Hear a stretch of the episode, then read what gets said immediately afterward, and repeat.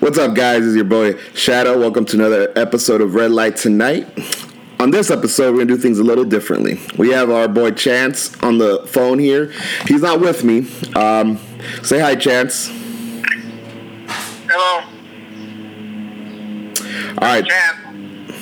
First and foremost, we want to uh, clarify everyone that we do not support illegal prostitution of any kind. We do not support human trafficking. We do not bu- support underage prostitution. Everything uh, that occurs in this podcast is between two consenting adults. That is correct. All right, Chance. So tell us, uh, where are you coming from right now? Well, I have vis- just visited uh, Zona Norte, Tijuana, in the middle of this coronavirus COVID 19 pandemic. Um, we were afraid that the red light district was shut down in Tijuana. Um, it turns out that that was not true. The red light district is very much up and running. Things have just changed for the for the time being. What kind of things changed? What can you elaborate? the- yeah, the, the whole system has changed. Like, uh, pretty much everything. First, I'll, say I was very nervous going to Tijuana at this time. Uh, we heard rumors that uh, there were going to be it was going to be hard to get into Mexico because Mexico is still in the shutdown. Today is uh, June 18th, by the way.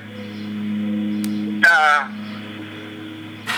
but uh, so I decided to drive instead of walk into Mexico. I drove into Mexico, had zero problems. Everyone just, you know, waved me through. Parked at the parking lot nearest to Hong Kong, and the first thing I saw was that the, the streetwalkers were all there. There was a, even a, a few new talent on the streetwalkers that I'd never seen before but the streetwalkers were all there. And then uh, all the clubs you could tell were closed, but they all had people standing in front of them. So the first one I had gone to was uh, Hong Kong. You know, it's the best one there. It's the most popular. And I asked the guy if Hong Kong was open, and he said, unfortunately, we are not open. And, I, so I asked him, when you guys uh, reopen? He shook his head and said he doesn't know. And then he pointed to the hotel, and he says, but the hotel, Hotel Cascades, or Cascades, I don't know how to pronounce it, is open. And so I looked at him, and I kind of understood what he meant by that, and I, I went into the hotel. And the, the hotel was uh, was like the fishbowl in Thailand. There was about 25 women all sitting on couches and uh, you walk in, they all stand up and smile, and you get to, you know, choose one of your, choose the one you want. And uh, I did that. I went in, didn't see. I saw a couple that I liked, but nobody that I really, really wanted. And then the waiter, who was also in there, he told me, if you don't like any of these girls, there are more girls upstairs. So I said, okay, can I go look at the ones upstairs? So he took me into the elevator, and the elevator takes you to the penthouse. And in the penthouse, there's about, I would say, 15 more girls. And that's where I chose one uh, that was just drop dead gorgeous. Blonde, had a little bit of blue dye in her hair, petite, perfect body, perfect tits.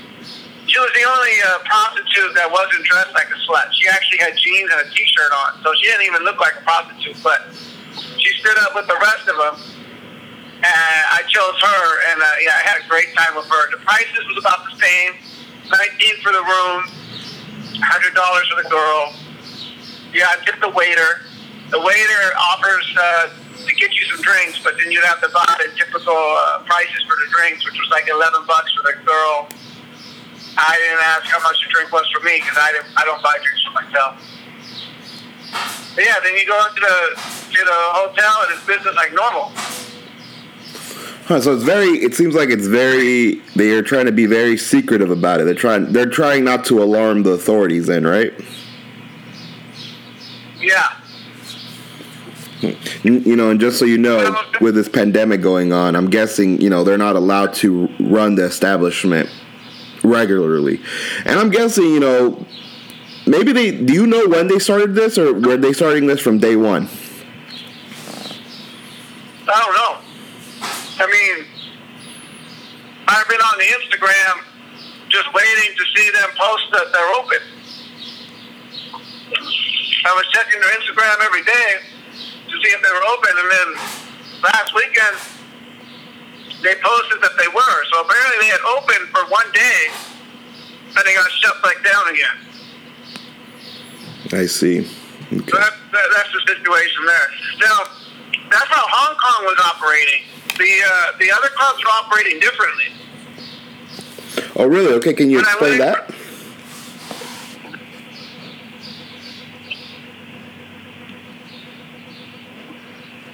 when I went into Adelitas, they did it more of the German style.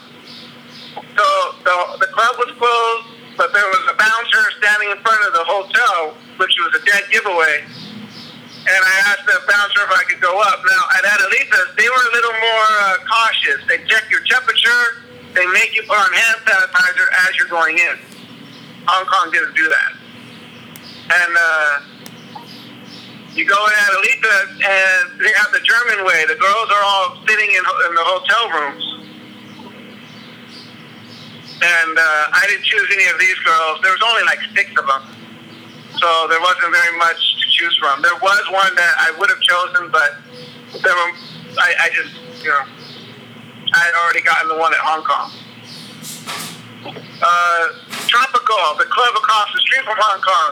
Now they the club is closed, but you can go inside the hotel and you ask the guy if you're looking for a girl, and he's gonna take you to like a maze, a small little maze, all the way to the back of the hotel where there's new construction, where there, there's new construction, and there's two small rooms in there that are operating like a strip club. So they're kind of operating like normal. They're just all the way in the back of the hotel, and it's kind of like a like a 1920s speakeasy thing going on there there you can tell that they're really hiding it from authorities.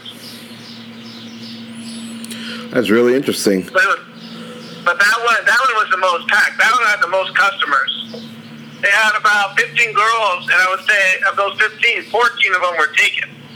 Oh wow! And I'm so guessing I, I, didn't spend much time in there. Okay, do you think maybe that was the um, busiest because it was, you know, it was being run the most normal? Yeah, I think it's because it's being run the most. It's the most. Uh, you're sitting down at a table. You have bars. You have the girls on your lap. There's stripper poles in there. I didn't see anybody on the stripper poles, but it was kind of crowded. The, the two rooms were very small, so they were on the stripper pole. So it, uh, it might be kind of like even more cramped. But yeah, they're the ones that were the most busy. That's Tropical across the street from Hong Kong. The Chicago Club, another popular club there, that was completely shut down and Mermaids was completely shut down. Now, Mermaids is um, the massage parlor, right? Yeah, that's the massage parlor. Uh, that, that makes, completely shut down. That makes sense. I'm sure that that would be harder to kind of uh, convince customers, I'm guessing. And maybe not just the customers, but also the girls, right? Yeah, I, yeah, well, I would think that sex is more like it's more. I think with sex, like in terms of transmitting the COVID nineteen, I think sex would be a lot worse than massage. I just think that the massage parlors is the smallest of the of all the bars, and they probably wouldn't wouldn't make any money anyways. Especially since their whole their whole uh, reason why they made money was because they were doing the uh, going to a room and choose your girl, the whole fishbowl setup. And now that Hong Kong's doing that setup, there's really no reason to go to Mermaid. None at all. Hmm. Okay. I, I actually prefer the fishbowl setup than the normal thing because I don't like the loud music. So going in there, choosing your girl, you have less pressure to buy them drinks. Makes sense. So, any anything else that kind of caught your eye?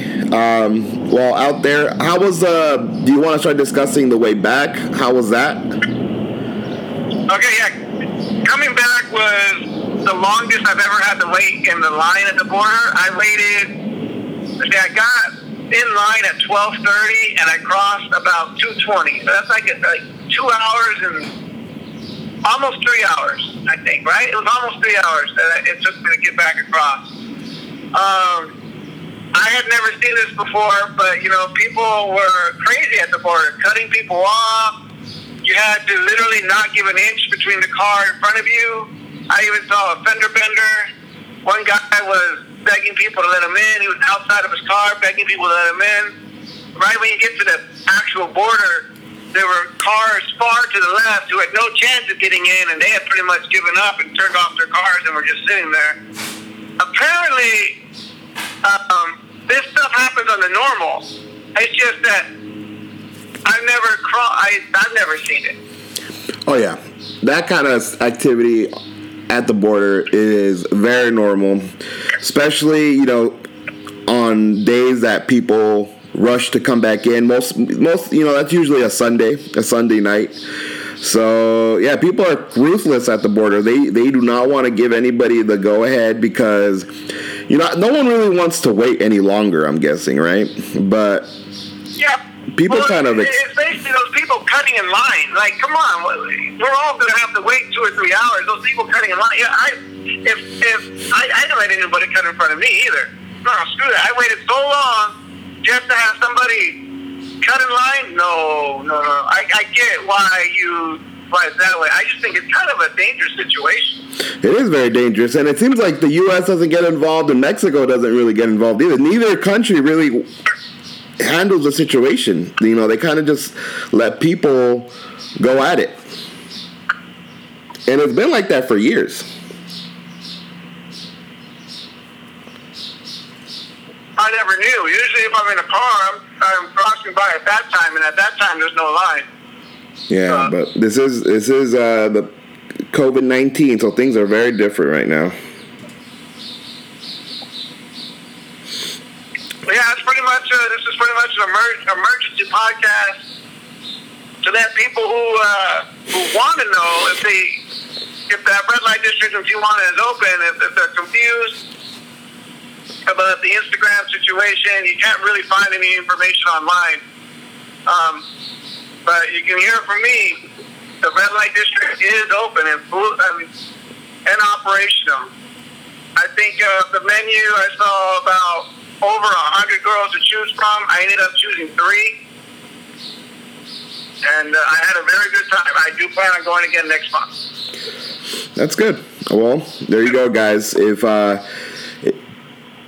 we have um, one person who has seen it for themselves. You know, Zona Norte is operational. Things are a little different, but uh, if you want to go and have a good time, you can still go out there and you know do what you want to do. Yeah, well, I guess that's it for this quick emergency podcast. I, I hope you guys out there are staying safe and uh, healthy. Yep, likewise. Uh, remember to email us, uh, Red Light Tonight podcast at yahoo.com. If you have any questions, uh, we'll, uh, we'll get back to you as soon as we can. Alrighty, guys. Take care. Again, stay safe. Talk to you guys later.